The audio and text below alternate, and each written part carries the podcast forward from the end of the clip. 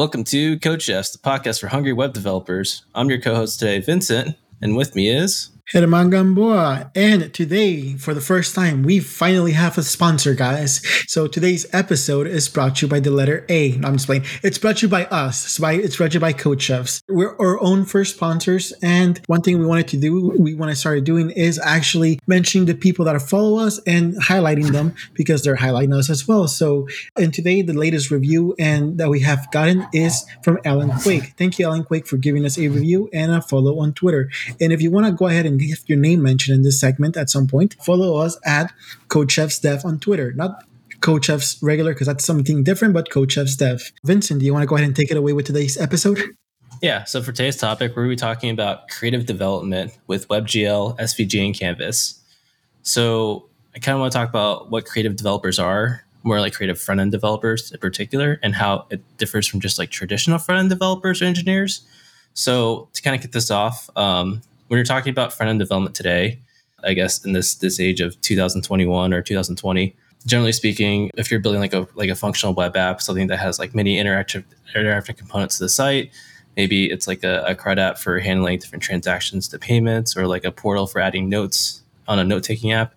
If you're building some with rich user functionality experiences, you're gonna generally reach for a tool like React or Vue or Angular, right? And this is more focused on more of a practical mindset for building something that is feature rich that actually helps someone in their, in their day-to-day job or their day-to-day life. Uh, jeremy can you talk more about like more about like what front-end developers do in general or just to expand upon that experience yeah, so let's talk about like just general front end development, which is I guess what we do on a day to day basis. At least I know what I that's what I do on a day to day, which is just basically like we make we make forms. Let's just call it. Let's just say it how it is. We make a lot of. It's just dealing with a lot of.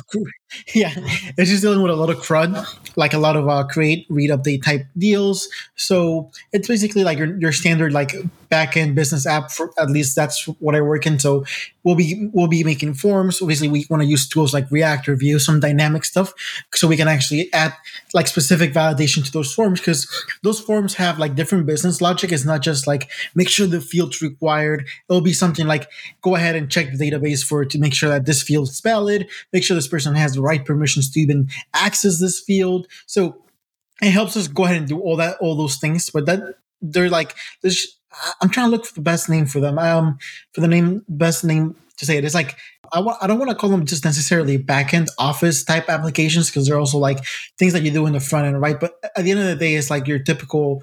Let's just call it a business app. I'm trying. I'm struggling for a name. Do you do you know like any better name for that, Vincent? It's like an admin dashboard. A lot, a lot of, a lot of React or front end development is basically a dashboard, where it's like uh, you have different roles and permissions, and depending on the user that's logged in, they see different things on the web page for basically interacting with this different business functions within that business unit. So in a sense, it's it's most development on the front end, at least for for for like React or Vue or Angular development, is what's considered kind of boring CRUD development, where everything is just like read, update, create, and delete for the most part. And looking at basic analytics is usually like the most simplistic design possible when you're executing this out on the website. Right. And it's all different types of industries. Yeah, definitely. It could, could be in e commerce, it could be in note taking, it could be in the financial industry, just many different industries throughout the, across the board. And that's the vast majority of like jobs out there. But there's a whole separate subsection of front end developers out there that are kind of more specialized in interactive development, right? So this, this is something called a creative developer so someone that can take animations to the site, that can that can add like very fancy CSS tricks to the site, that can add just like that wow factor when you initially go to that page and you're just like blown away by this like completely amazing design that you've never seen before. That is what we call a creative developer. Someone who's more about the wow factor as as opposed to like the practical experience side. I mean, most of these wow sites generally tend to be very practical as well, in that it has to actually you have to actually be able to navigate the page. You have to actually be able to like find different parts of the page, whether it's like, hey, if you're on a blog site, for instance, that has that wow factor, can you find the blog links? Can you find the about page? Is it is it site friendly for web crawlers? Um, so it's still conforming to the same boring CRUD apps, but it also adds that wow and that oomph to it, right? So, German, do you do you have some examples of like what you'd consider to be like creative developer websites that you just we could name a few just just as examples?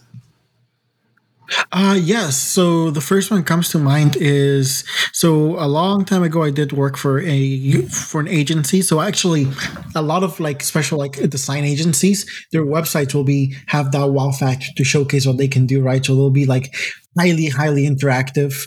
Uh, the one example I can give here is the one from 321 The Agency.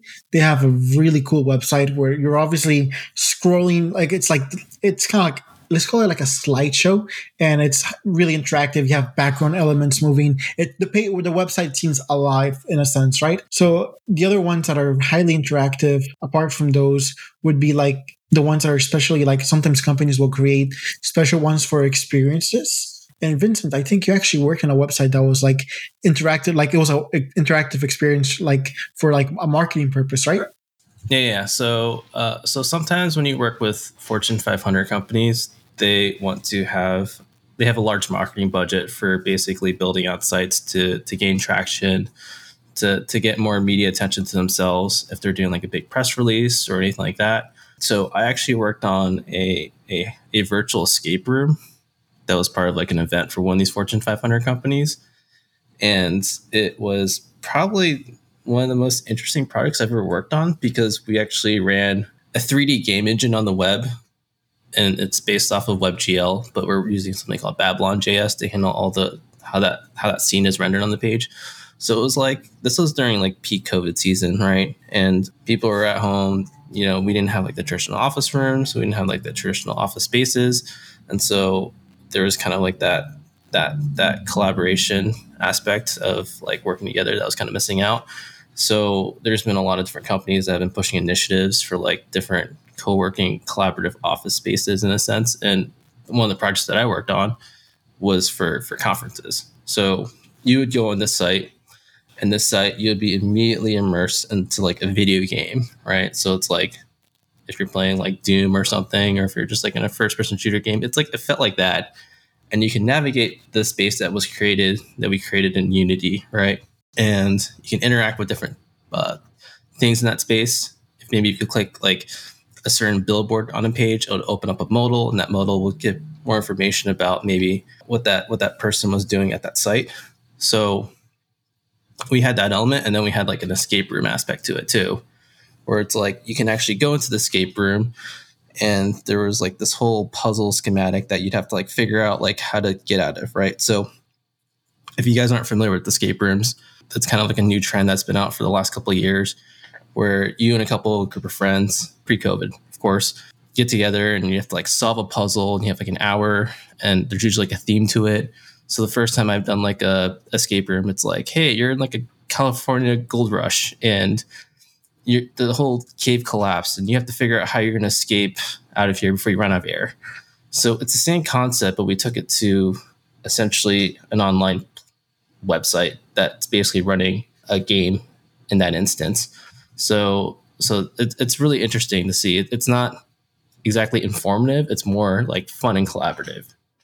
So it does have that oom factor built into it. But but yeah, we we actually had the 3D engine, then we had like React on top of it, and then React would actually interact with different parts of that of that environment um, for popping out like little puzzles that would come up or any challenges that to be solved and like transitioning from one room to another. So there was a lot of things that we had to figure out. But we also did another one, German too. Like me and you, we've actually built an online video game at one point. We did it at a hackathon. You want to talk about that? Yeah. So, oh man, that was the. Uh, it was like it was a game jam. It was a our asteroids. It was like an asteroid destroy type video game. It was originally going to be multiplayer, but difficulties happen when you're working overnight and you have like two days to do something. But uh, it was this experience where you can basically like shoot each other. it is. But the cool thing about it is it was actually it's a lot of things you have to con- you don't consider when you're actually making a normal like website right? So you're considering like the sound design the animations the way people experience it just in essence the best way you described it was it's like it's a video game. You're like jumping into a video game. Uh, and i know a lot of the new conference ones and the way you described it reminds me and i know a lot of a lot of people in the past have used like second life as a place to like hold meetings oh yeah. That's another um, video game right? yes the really old one. So I say, I say old because it's been out for like ever. I mean, I, I played it when I was like kid, so it's it's been out forever. And we have that nowadays. It's like Roblox. That's what yeah. you can have. Like Roblox is kind of like Minecraft 2.0 in a sense, where you can have like your own custom modded games, and you can go on your phone or go on your t- iPad or go on your computer and play it right then and there. And you can have conference rooms inside of there too. So similar experience. Definitely. We should go back to the. Uh, go ahead. Sorry. I was gonna say we should go back to the asteroid game and add a conferencing experience to it. Oh yeah, yeah. Actually, a lot of companies are doing that right now. At the time of recording, uh, there's a couple companies that are building like WebRTC interfaces. So like, you've got like almost like a Pokemon video game, right? And then, and then you, you have like all of your characters on the screen, and if you walk up next to each other, pushing like the left, up, right, down arrows, it'll pop up like a like a, a webcam, a webcam like of the person like at the top of the screen, and then you could see like you could talk to people right then and there. And if you move away from from the character on the screen, the game interface, um, that webcam will go away because you're no longer next to that person. So you're, you're not having a conversation next to that person anymore. And there are a lot of companies that are actually pushing that out just because of COVID. So that that is one example of creative development in a sense where you're kind of pushing the limits and boundaries of what previous web apps were capable of. But back to the gaming hackathon, we did do an episode on this previously, so you could definitely listen on that one. But when it comes to like creative development, there's more there's more storyboarding, right? There's more storyboarding figuring out what the user experience is going to be like. So I remember when we were building out that video game, we had to think about, hey, like when the user hits a page, how are they going to be immersed in the experience? Uh, what kind of audio are you playing? How do we put in the sound intro bytes? How do we do everything and have like a, a menu loading screen before this so people can go into different chat rooms and player rooms before they then go into the video game itself? So when, when you're talking about a creative developer or someone who does creative development, there's much more there's much more storyboarding. There's much more you have to figure out how an animation is, is going to affect the user experience. How is a transition from one page to another going to work? And, and this is just more things to consider, right? So there's more there's more interaction with the designer as well when you're working on a creative website. And another good example, there is a local agency in town called Envy Labs.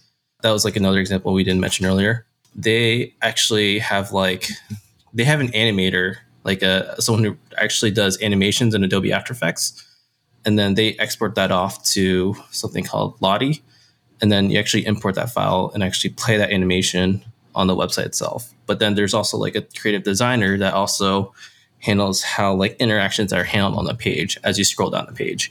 And definitely check out their site. It's really cool. It's really, really highly polished. So you'll see a lot of like these creative development roles, generally speaking, at like agencies that build sites for big marketing firms. I guess to, to bring it off to the next next topic, what what kind of skills do creative developers need, German?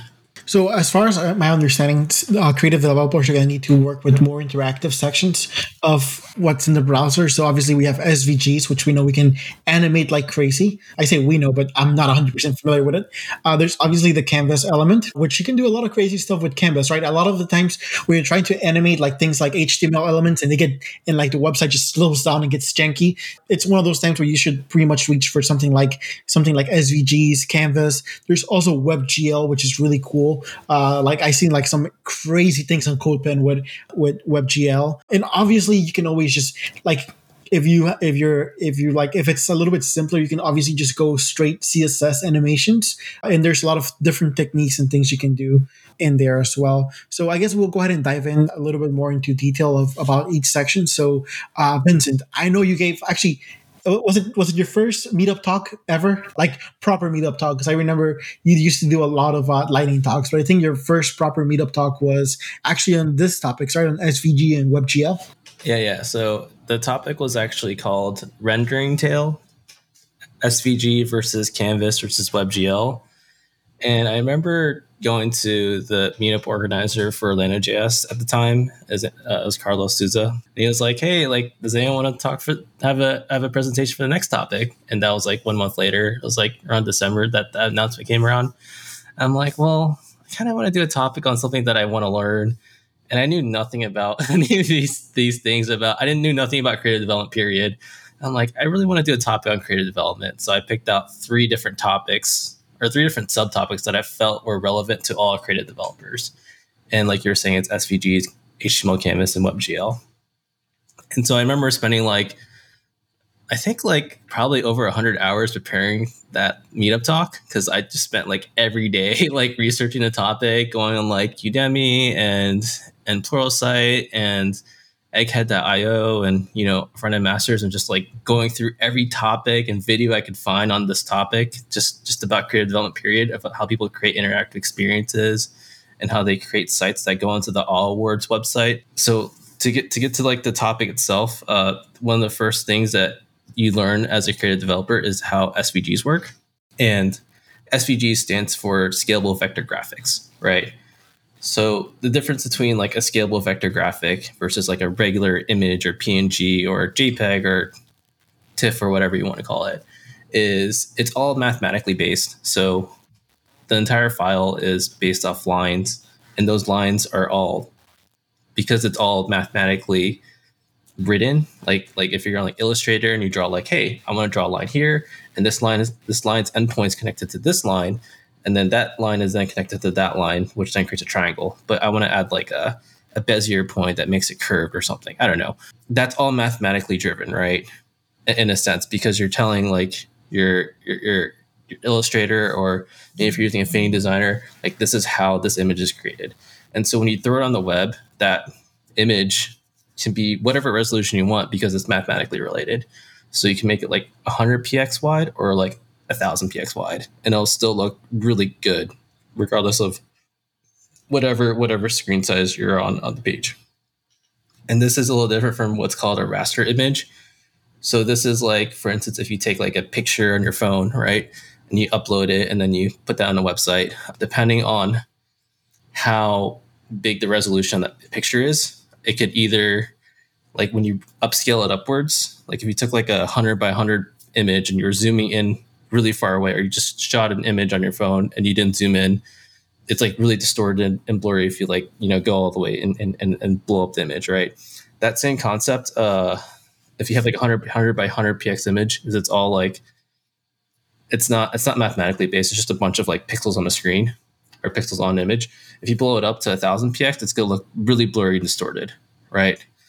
And and the same and the issue also with like handling images is if you're if you're instead going to upload like a thousand px by a thousand px image, and you were to like, for instance, like shrink it down, now you have to upload a huge image to your site every time, which means slower loading experiences, and it means your your site doesn't perform as quickly. Yeah, and then uh, what other questions do you have regarding SVGs, German? Yeah, an overview of SVGs. So, uh, I guess the one question I've always had with SVGs is, what's the best tools to design them with? Because I I don't I don't think people actually go ahead and like just hand code SVGs, right? So I think you you use like different tools, like um, uh, what's the one from Adobe? I always forget the name of it. XD or Illustrator. Illustrator, yeah, you'll go ahead and kind of kind of design your stuff there, right? And then Uh, yeah. Is there is there another tool to like like design the animation frames, or is that something you have to do by hand? So it depends. There are tools out there to help you animate an SVG afterward. So so you would design that that file originally in Illustrator, Affinity Designer. You can even do it in Figma. Just any tool that handles vector graphics, and you would build out the entire thing, right? And you can export the SVG afterward. Like you can like highlight and group it up into different sections and then export it off and then save that file and then put it on the web. And then that's when you can apply like CSS or specific SVG animations onto that element to animate it a certain way or a certain direction. And there's actually libraries for handling that as well. But if you want something more robust and controlling like how your animations appear from that actual SVG asset or that drawing or whatever you're making, you can also load it into After Effects, which is like a program for doing special effects for movies. You can do animations there too. And there are actually tools online as well for Oh, it allows me for video. it is, but so you can actually you can actually export it to After Effects. And then in After Effects there is a plugin called Lottie that then exports off that asset. Oh no, sorry, I'm getting it backward actually. You wouldn't export it over to After Effects. You would create everything in After Effects from scratch, right?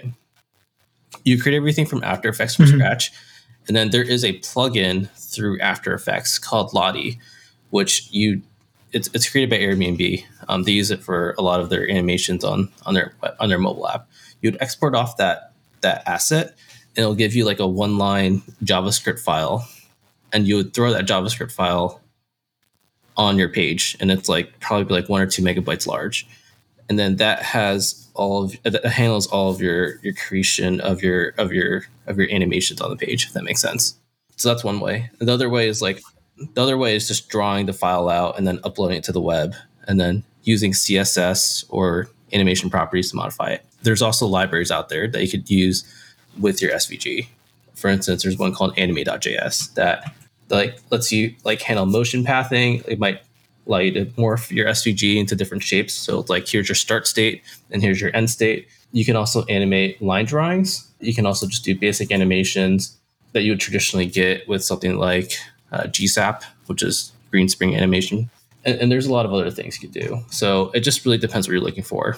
My next question was be like, so I know the next thing would be like the next thing is Canvas. Wh- Is there like a like a specific decision that you make when you're using between using SVG and between using Canvas? Yeah, so so there is a specific decision when you're dealing with S- HTML canvas versus SVGs. So with HTML canvas, what it is is it's essentially like a, a drawing board of sorts that you just throw on a page, right? And you have to instantiate this this HTML canvas element, right? And when you instantiate it, you it actually has to be re-rendered every time you upload a new change to that canvas element. So if you've ever seen like physics simulations on a web page or anything that's like like a bunch of bubbles like bouncing around on the screen, that's like a classic example of, of HTML canvas. It's actually done in a lot of video tutorials as well. Uh, so HTML canvas is good for something that has that has a lot of objects on a page, right? So when you're writing things in HTML canvas, you're actually writing things in a very object oriented manner and that you'll have like a constructor function for constructing objects on the page mm-hmm. and then those objects might be bouncing and doing different things. And, and like when we were building out our for instance our video game for that asteroid battlegrounds and that hackathon that's all in the background running html canvas so things that are very highly interactive that require a lot of re-renders that require a lot of different things that are happening within a scene or environment that has logic attached to it that's when you'll use html canvas. That's not to say you could do it with svgs but when you're dealing with svgs you're essentially doing interactions with html dom elements if you're doing inline svgs which is like if you inspect the page you can see like your svg tag and then your g path or your g tag and your path elements inside which is like describing how like that svg is rendered on a page that's a little different so uh, to answer your question uh, you would do it when you're doing with something that has a lot of re-renders so or if you're doing something that has like a huge amount of stuff on a page. So, for instance, a really good example of this is if you're building like a video game, or you're building like like the million dollar homepage, for instance. I don't know if you remember that thing back in the day, where it's like you can pay hundred dollars for a spot on your screen, and that used to be like really big back in like 2011. You do that with HTML Canvas because you can draw an image to the canvas, and you can zoom into the canvas, and that canvas could be like a million pixels wide, right? It just as long as your server can handle loading that asset on the page, right? So if you're doing with anything that has like a, like a zooming or zoom out function, or something that that that takes up way too much space on a page, they have to scroll left and right or up and down. You want to run Canvas on that, just because doing it any other way would be too difficult. If that makes sense. Got it. Yeah, that reminds me. Is it wasn't that similar similar to like uh I think Reddit did that a while ago. It was like a giant canvas where you could just draw whatever you wanted. Yeah, I was actually a moderator for that. Um, yeah, I was I was actually one of the mods for that. I, I actually did a lot of documentation for that when they were posting different beams and when those beams were destroyed at like exactly that minute in that hour. That was all written in HTML canvas. That's that's literally hundreds of thousands of users cool. putting a pixel on a screen and saying, This is my pixel at this given point and all these other users are doing it at the same time.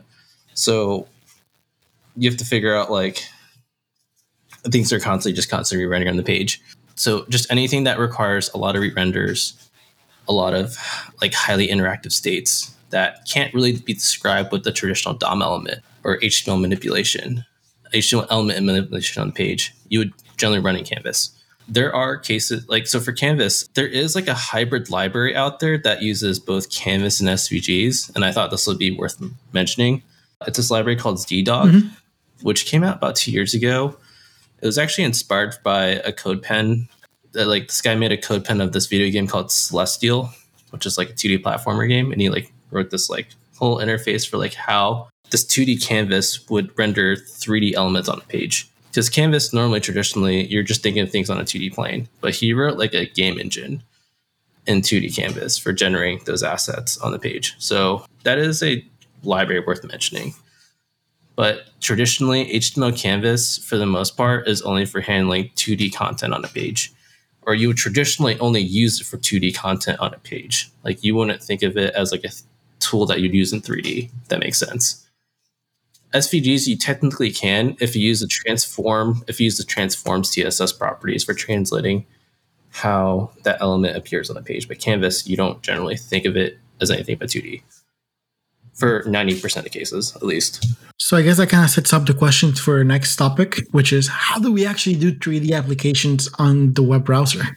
So 3D applications on the web browser today is done through like if you're talking about like a video game that you put online, like like the one we did for for the hackathon, that one for the hackathon was actually for the it was HTML mm-hmm. canvas because that uses Phaser.js, which I, might, it might be mistaken, but it it I believe it primarily just runs off HTML canvas. It might be running WebGL first, which is the topic, and it has a fallback to HTML canvas. But traditionally, when you're building a 3D in 3D game on on the web or a 3D experience on the web, you'd be dealing with something called WebGL which stands for Web Graphics Library. There's actually two versions of it right now, and it's actually based off another protocol called OpenGL, which I don't really need to get to, but basically it lets you have something called shaders in your environment. Like you have textures, you have shaders.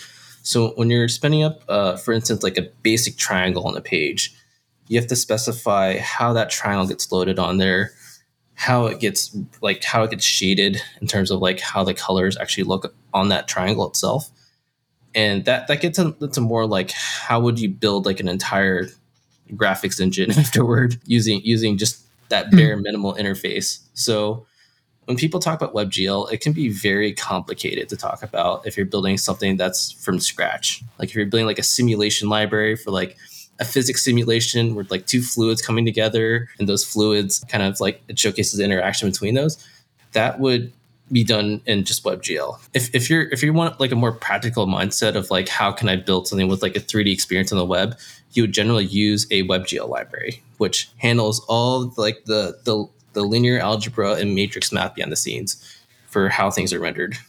It's basically like a mini mini a mini 3D engine of sorts built on WebGL. So you would generally use something called Three.js or Babylon.js, which is both for like building that video game experience. There is another one also called Pixi.js, which is building more of like a 2D platformer video game, kind of like phase like the the, the hackathon that we were talking about earlier, where if you're like having like mm-hmm. like for instance like a like different characters on the page, like shooting like a, like a weapon and then that, that thing hits like an asteroid and then like that something explodes and then you want to have like different like shadows and shaders and like different particle effects coming off of that. It would be very hard to do that in just traditional html canvas because you're just drawing just straight pixel on the page. With webgl you can have shaders and those shaders let you have more of like a oomph effect i guess you could say. It gives you more depth perspective. Uh, so so that that's generally speaking like how you think of like WebGL, right? It's still creating a canvas object behind the mm-hmm. scenes, but that's that's how WebGL works. Do you want me to expand upon like some of the popular libraries, I guess, on like the the ones I just mentioned, like Three.js. yeah, I think Three.js is the most popular one. And I think that's the one you'll most often see with WebGL. And whenever you're going to like CodePen, which is where people will post like their craziest and more experimental like stuff. But like, what's, have you actually worked with Three.js before, Vincent?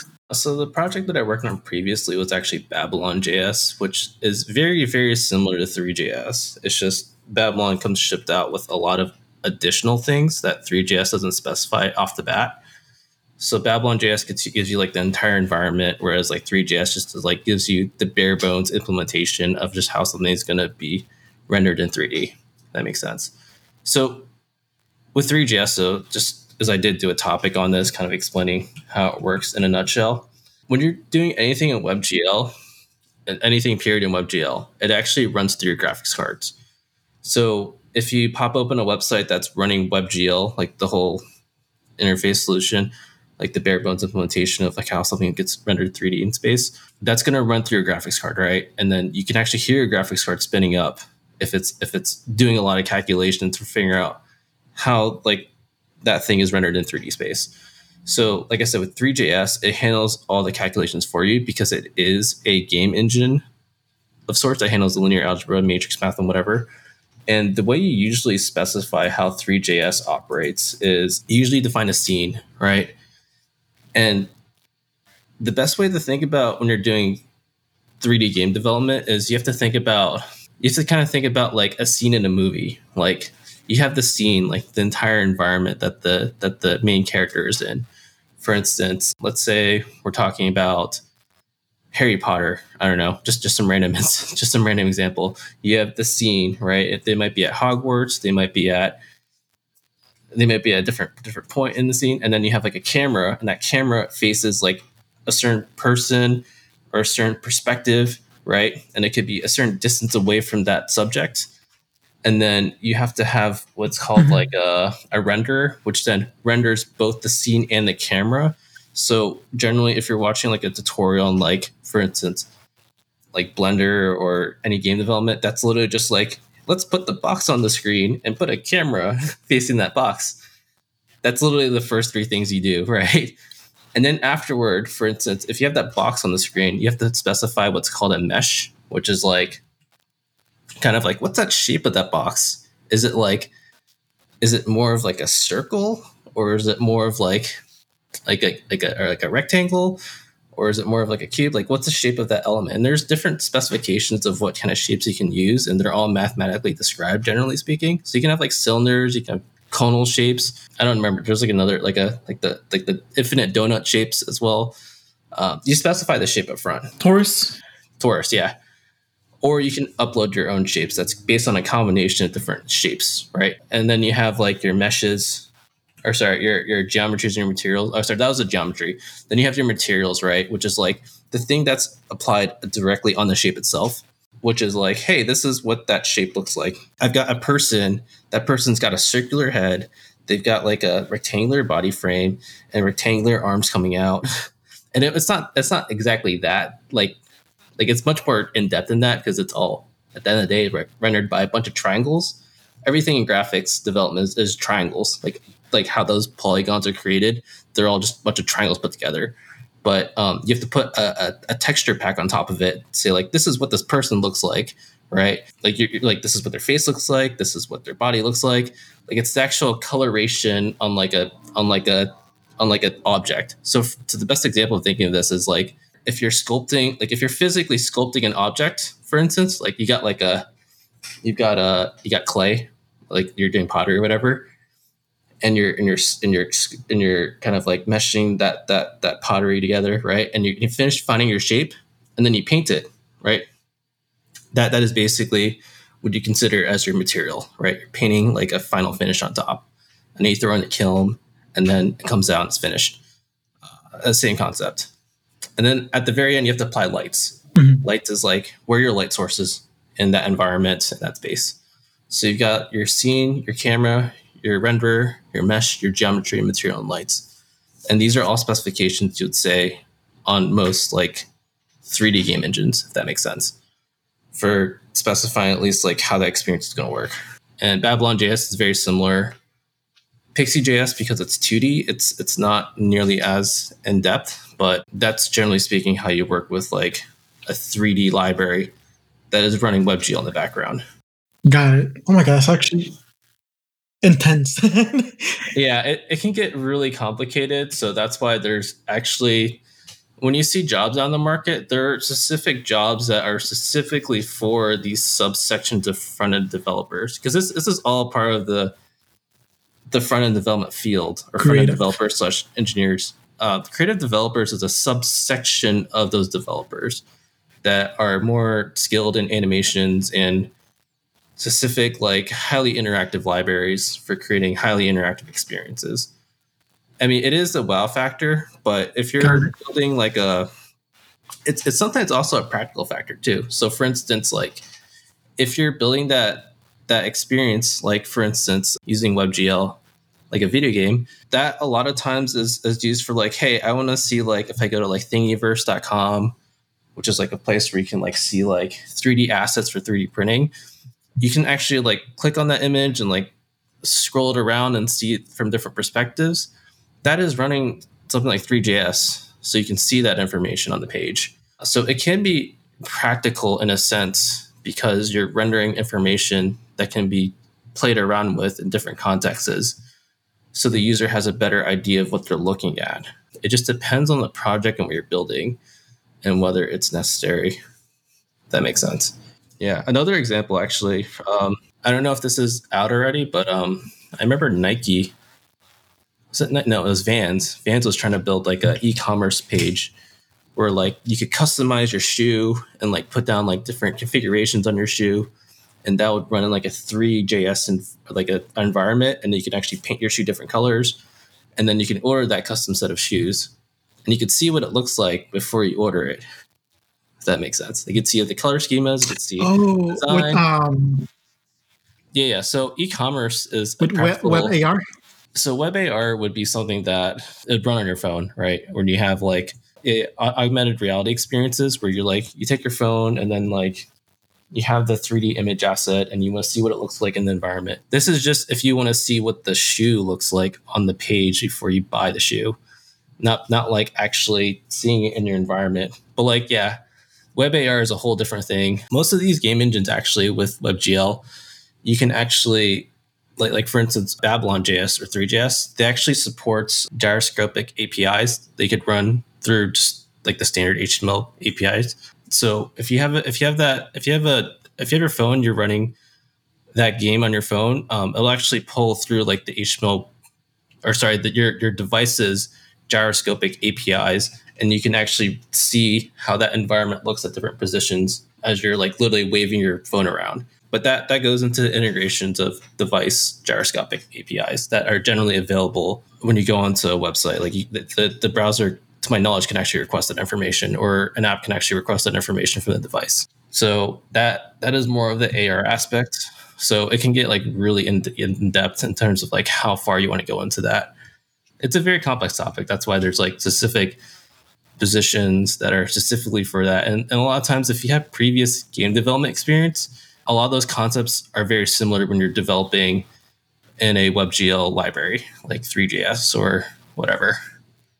Know, definitely. I think we can move on to something a little bit simpler and more familiar to most of us, which is CSS animations because I know that's something we we're kind of used to, right? And you can get pretty crazy with CSS animations. Like we wrote down talking about CSS sprites. I saw a pretty cool like thing on CodePen the other day. I didn't save it, but it was a sprite animator, so you could actually have like a you had like a way to like draw the sprites and then it would animate them into like a little GIF. Or it wasn't it wasn't a GIF. It was just an animate. It was that animated with just CSS, which is pretty cool. Yeah. So it's worth mentioning that there's a lot of things you can do in conjunction with CSS and SVGs and Canvas and WebGL. Like with CSS, like if you go to CodePen, you can see all sorts of like crazy examples where someone builds like an entire like room and they just wrote it in just like one div tag, and they have like a bunch of CSS afterward, like showcasing how that gets put on the page. Or you could just like write up some, like write up like a like David David K piano like wrote up like a, a dog and that dog will like wag his tail constantly back and forth. And it was written in just pure CSS and just pure keyframes animations. So that's something you won't necessarily practically do on most websites just because like writing it out that way can be very complicated because you have to like specify, hey, I need 30 px here and like 50 px on this rectangle here and they have to come out to be the exact same size position so traditionally you would just like draw it on like illustrator and then animate it afterward and group it a certain way and just package it up. But you can apply css afterward to handle those animations. One thing that's worth mentioning when it comes to like different css properties or, or, or different things when, when you're running things on a page we did do a whole topic already on like everything you should know about css but if you're building out like an e-commerce website, right? And, and we haven't mentioned this on previous episodes, maybe we have, but you can use something called like a CSS sprite, just what you're saying, where you like have one image asset and then like there's like 20 images on that asset, and then that that's how like you figure out like, hey, take this part of the image and render this part of the page, and take another image from this giant image and then render that on the page, and it saves you like it saves you from loading one giant or several smaller images that take up more space than one giant image. Did you have any other questions regarding like other things you could do in like CSS and animations for building like the highly interactive experience? No, I mean th- that one's actually pretty like easy and compared to everything else. And it's topic we already kind of covered in episode. It's gonna be episode four, so you guys can go back and listen to that one in more detail. But the interesting one was the other ones. And just as a side note, when it comes to CSS sprites, uh, you might not run across those that often anymore because the whole purpose behind those was to save up. Because back in the day uh, when you made a request it was expe- back in the days of http 1.1 uh, you used to have to like you were limited by the amount of requests you could make to a certain url but now that we are mostly using http 2 uh, you can reuse the same connection multiple times and it's and you're not gonna get so it, it, you're not gonna get like basically penalized for downloading multiple assets. So it's not as popular but it's still kind of cool to know yeah, it's interesting. I don't know that much about HB2. Or is that standard out already? It's a standard. Uh, the way it works is basically it depends on just what your servers like like serving up. Obviously, that's where you get more into the backend stuff, which is the stuff I love. so that's where you get into like where you configure your Apache Instinct, Nginx, whatever you're using to like what type of connections it's going to use, what type of TLS. Uh, it's those stuff that a lot of times you don't think about, but they can actually make a they actually matter when it comes to like loading assets and how long it's going to take to set up the HTTP connection. Yeah, we don't have to get into it right now, but it, yeah, it's it's more That's of the back in nerdy stuff. yeah, yeah. Well, this is like a this is definitely like a heavy front end topic, but there are back end implications to this as well. Especially when you're building out like a like a 3D game system, you're gonna have to think about like using something like uh what is that thing? It's that like for, so, so you can like subscribe like changes right away. It's like uh, I forgot what it's called, like the IO port uh web Oh, socket.io. Socket.io, yeah, Socket.io and whatever that's running behind the scenes, which is something else. I forgot, but you would generally run like a yes, Socket. Yes, you need your backend too.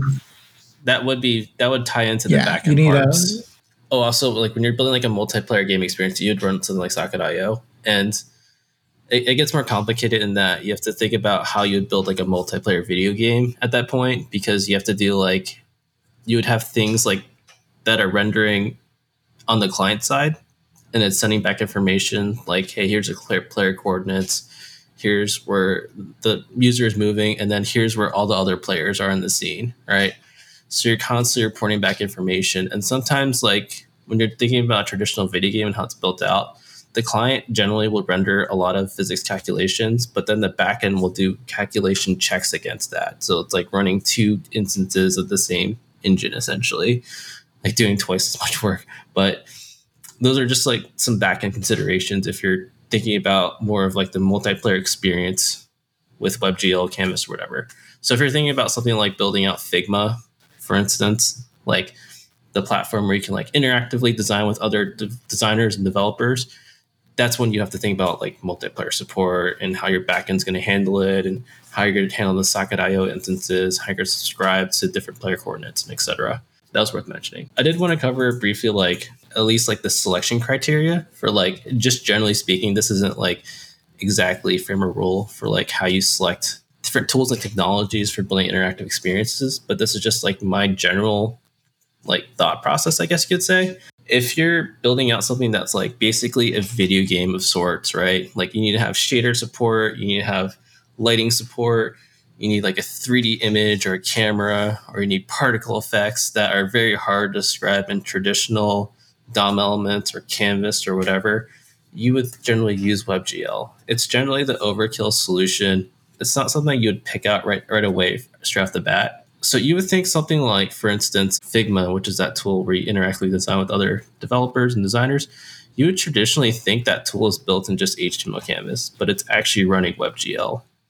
It actually has a fallback to HTML canvas. If you inspect the element on the page, you can actually see like where the element gets instantiated. That's because like if you're doing like different shaders and different elements on the page, you can't describe that with HTML canvas. If, if you're doing something like that doesn't require shader support, that's when you use something like HTML Canvas. So like something simple like a bunch of balls bouncing on the screen, for instance, right? Maybe the user hovers over and there's a bunch of interactive effects, like almost like a mesh paper kind of feel as you hover on the screen. So something like more simpler, you'll see that more more frequently than WebGL. So something that, that requires a lot of re-render, something that requires a lot of interactions and like a specific size frame, that's when you use that. If not, you'll resort to CSS or SVGs. And generally speaking, we're talking about performance. Depending on what you're trying to accomplish, SVGs generally tend to be, at least in my opinion, some of the most important things you can have. Just because if you're just throwing like a simple DOM element on the page and it's like, hey, this is this this rectangle or star shaped SVG, it's literally just just a straight DOM element, right? There's no like calculations that it's really handling that wouldn't be handling on other HTML elements. But with HTML Canvas, like there's always like a re-renderer that constantly gets executed for every change that happens on the screen, and that could be very expensive computationally when on the page. There's also, if you're dealing with like CSS properties like transform functions, that also causes a lot of repainting of your of your browser onto the page, and that is also considered a fairly expensive calculation as well. So those are just some things to consider when you're kind of comparing different options for building highly interactive websites. It just depends on your problem and what you're trying to accomplish. Did you have anything else to add on that before we move on to the next topic, which is like some more examples of kind of like creative developers or creative websites? No, you kind of explained it a lot. I actually learned a lot, especially about WebGL, because areas I'm not super familiar with. So, yeah, I remember spending days digging into that topic. It's actually very fascinating. There's a lot of things you could do with it. It's just it does require a lot of knowledge and understanding what it's doing. Or you could just use a library and just pretend the magic doesn't or just pretend everything else is magic. Because the best WebGL developers out there are generally people that have that have experience building game engines and just like C, for instance, right, or C++. Like it's people that have worked with shaders or building out custom game engines in in, in, in, in those tools, right? So it can be very complicated. Like you might have to have a computer science degree to understand like how to do some things on there. That's how complicated it can be. So I always recommend using a library because it's so much simpler to use. With a library, you just have to understand like basic physics and and, actually physics, believe it or not, is used in like almost all these different things. Uh, physics, I want to mention that physics is use very frequently when it comes to creative development. Like when you're animating something, you have to figure out how like an ease in or ease out function works and like how it feels when it's like animating. Um, just something simple like that. That's all. That's all physics. You won't use that math class or physics class and development, but but if you want to become a really good developer, you you should know the basics at least. Do you think it's ready to go to examples, German? Yeah, a lot of the examples are going to be kind of Yes, they're going to be kind of like a quick overview. We're going to make sure we list these examples on the actual podcast page because a lot of them are obviously visual. So you actually know all of them are visual. So you actually need to be able to see them to actually experience them. But um, I guess I guess it's cool to talk about the main people that we know, and especially a lot of this, uh, we can mention the website CodePen. I'm assuming we make the assumption a lot of people are familiar with the website CodePen, but in case you're not, CodePen is a website where you can kind of showcase like little things that you do, right? Like little designs and like little experiences. And I know, I know I came across that website because uh, it's what you end up using if you're doing free code camp, which I know you also did. So that's, I, I mm-hmm. think that's that's where we probably found that website out. And then you kind of start looking at other people like and what they're doing on the website and you're like okay i'm i'm garbage. So every time you go in it's like i think i understand css pretty well and then you go in there it's like i don't understand css at all. Like there's so many different variations of like how you can apply all those principles mentioned earlier into creating an interactive experience and sometimes i go in there i'm like i didn't know you could you could use CSS to do this. Like it was just it's just something new to me every time I go there. But it's definitely worth checking out. There are some like prominent, I guess, CodePenners you could say that are always worth like checking out. There's one called uh, Ferdinand fernard He's like always on the front page.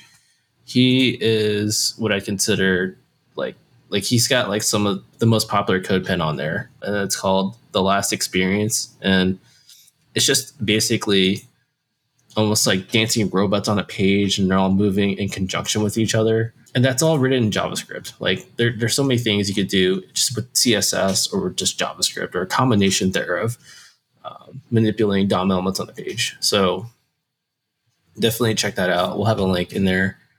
Uh, Sarah Drasner is a really good one. Uh, in case you're familiar with her, she's a really big uh, proponent in, in Vue 3.0. She's on part of the core team.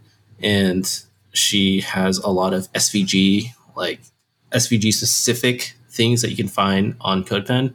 So, for instance, you can actually use something called like a distortion filter with SVGs, which like blurs out parts of the page, and you can even apply that filter on like a video player to like change it to give like a that video like an old feel look. There were some things we didn't mention with SVGs earlier that you could do, and it's definitely worth checking her CodePen out to see what's what's possible, what's out there. Do you have any other ones you want to mention? I think the ones that's mostly CSS. I know we always bring him up. He's like a meme at this point, but David and David Kaye. Uh, yeah. So a lot of his stuff is really like uh, mostly like pure CSS. And Vincent, you can also plug in your your CSS piggy that you made, uh, or the fire, the little fire, little fire that I know you told me actually got used in a public website. Oh, when I was first learning how to do CSS like three years ago, I want to do a lightning talk for like a demo for one of the things just like after the meeting to just showcase like something he built. And I remember this was like the first CodePen meetup I, I, have I've gone to, and I just made like a, a like like basically like a little CSS fire, like a CSS campfire, where it's like there's two X's and that indicates like the two logs, and there's like a little fire thing that's coming coming out and animating, and then there's like little sprinkles coming off of it, kind of showcasing its embers going off. And I remember putting that out, and like the same day I found out, or like a week later, actually, I found out someone actually put it into their marketing portfolio. so, and that was like one of the first CodePens I wrote, I've written. Like I'm not by any means like anywhere near as good as any of these people that are prominent on CodePen but like I, I do have enough of, understanding of like how it's built or how to figure it out. Oh, there there were some other sites. There were some other sites that I thought were worth mentioning because they're well known, at least in my opinion, for being like creative websites. There's one from uh, a person named Bruno Simon, who, if you go to his website, there's gonna be a link in the description.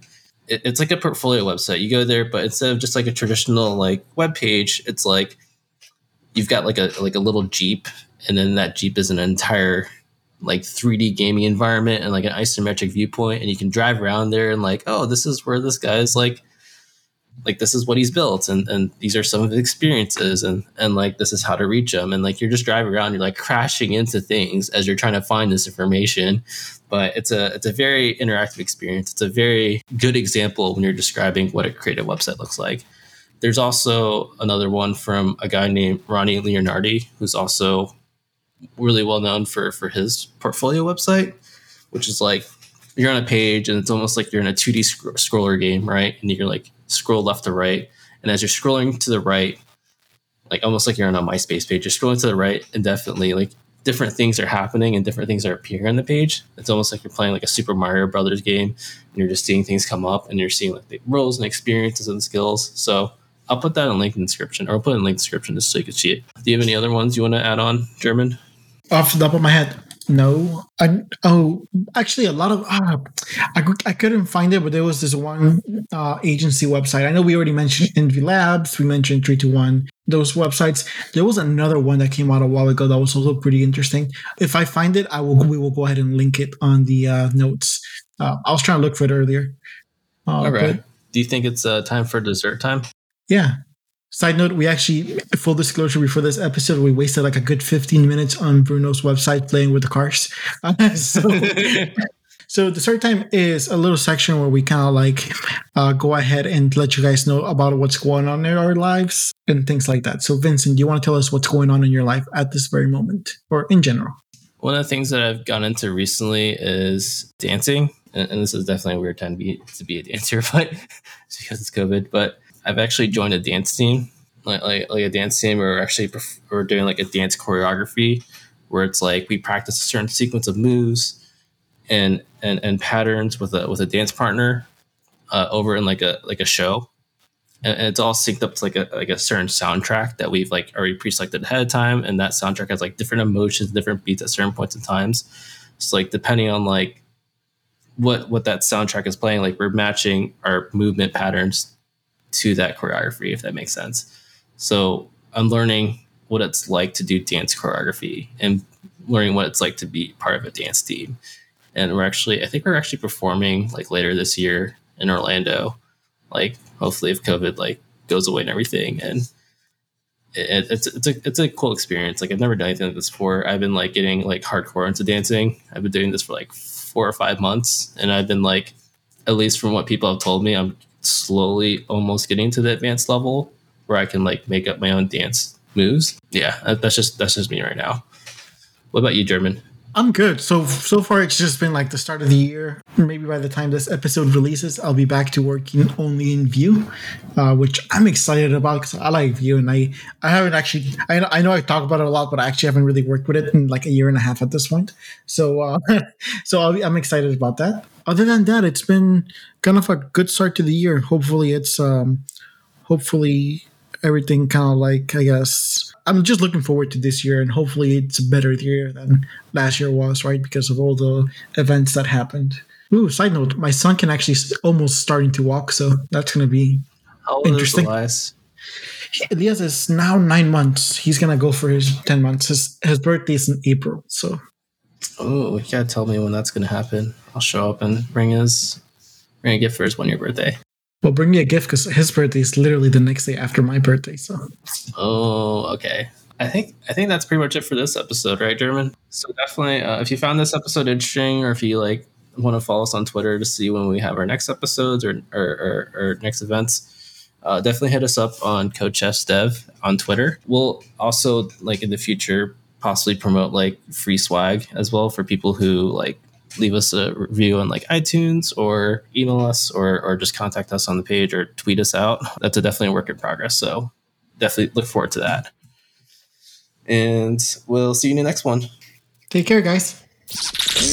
Thanks for dining with us on Code Chefs. We hope we satisfied your hunger. For show notes and more insider info on today's topic, visit our website at www.codechefs.dev. Plus, follow us on Twitter at CodeChefsDev. Don't forget to subscribe on your favorite podcast platform and join us back here for the next one. Check, please.